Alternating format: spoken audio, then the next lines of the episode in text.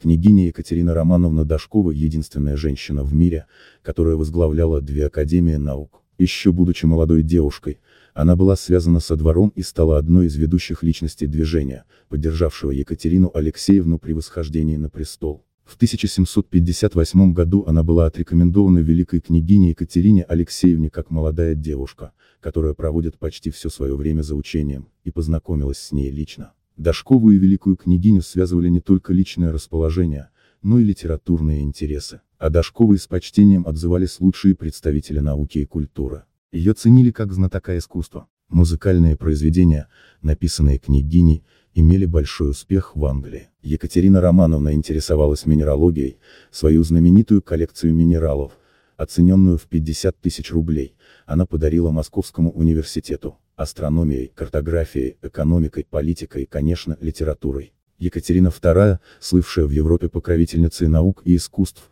неожиданно для княгини предложила ей возглавить Петербургскую академию наук в 1783 году.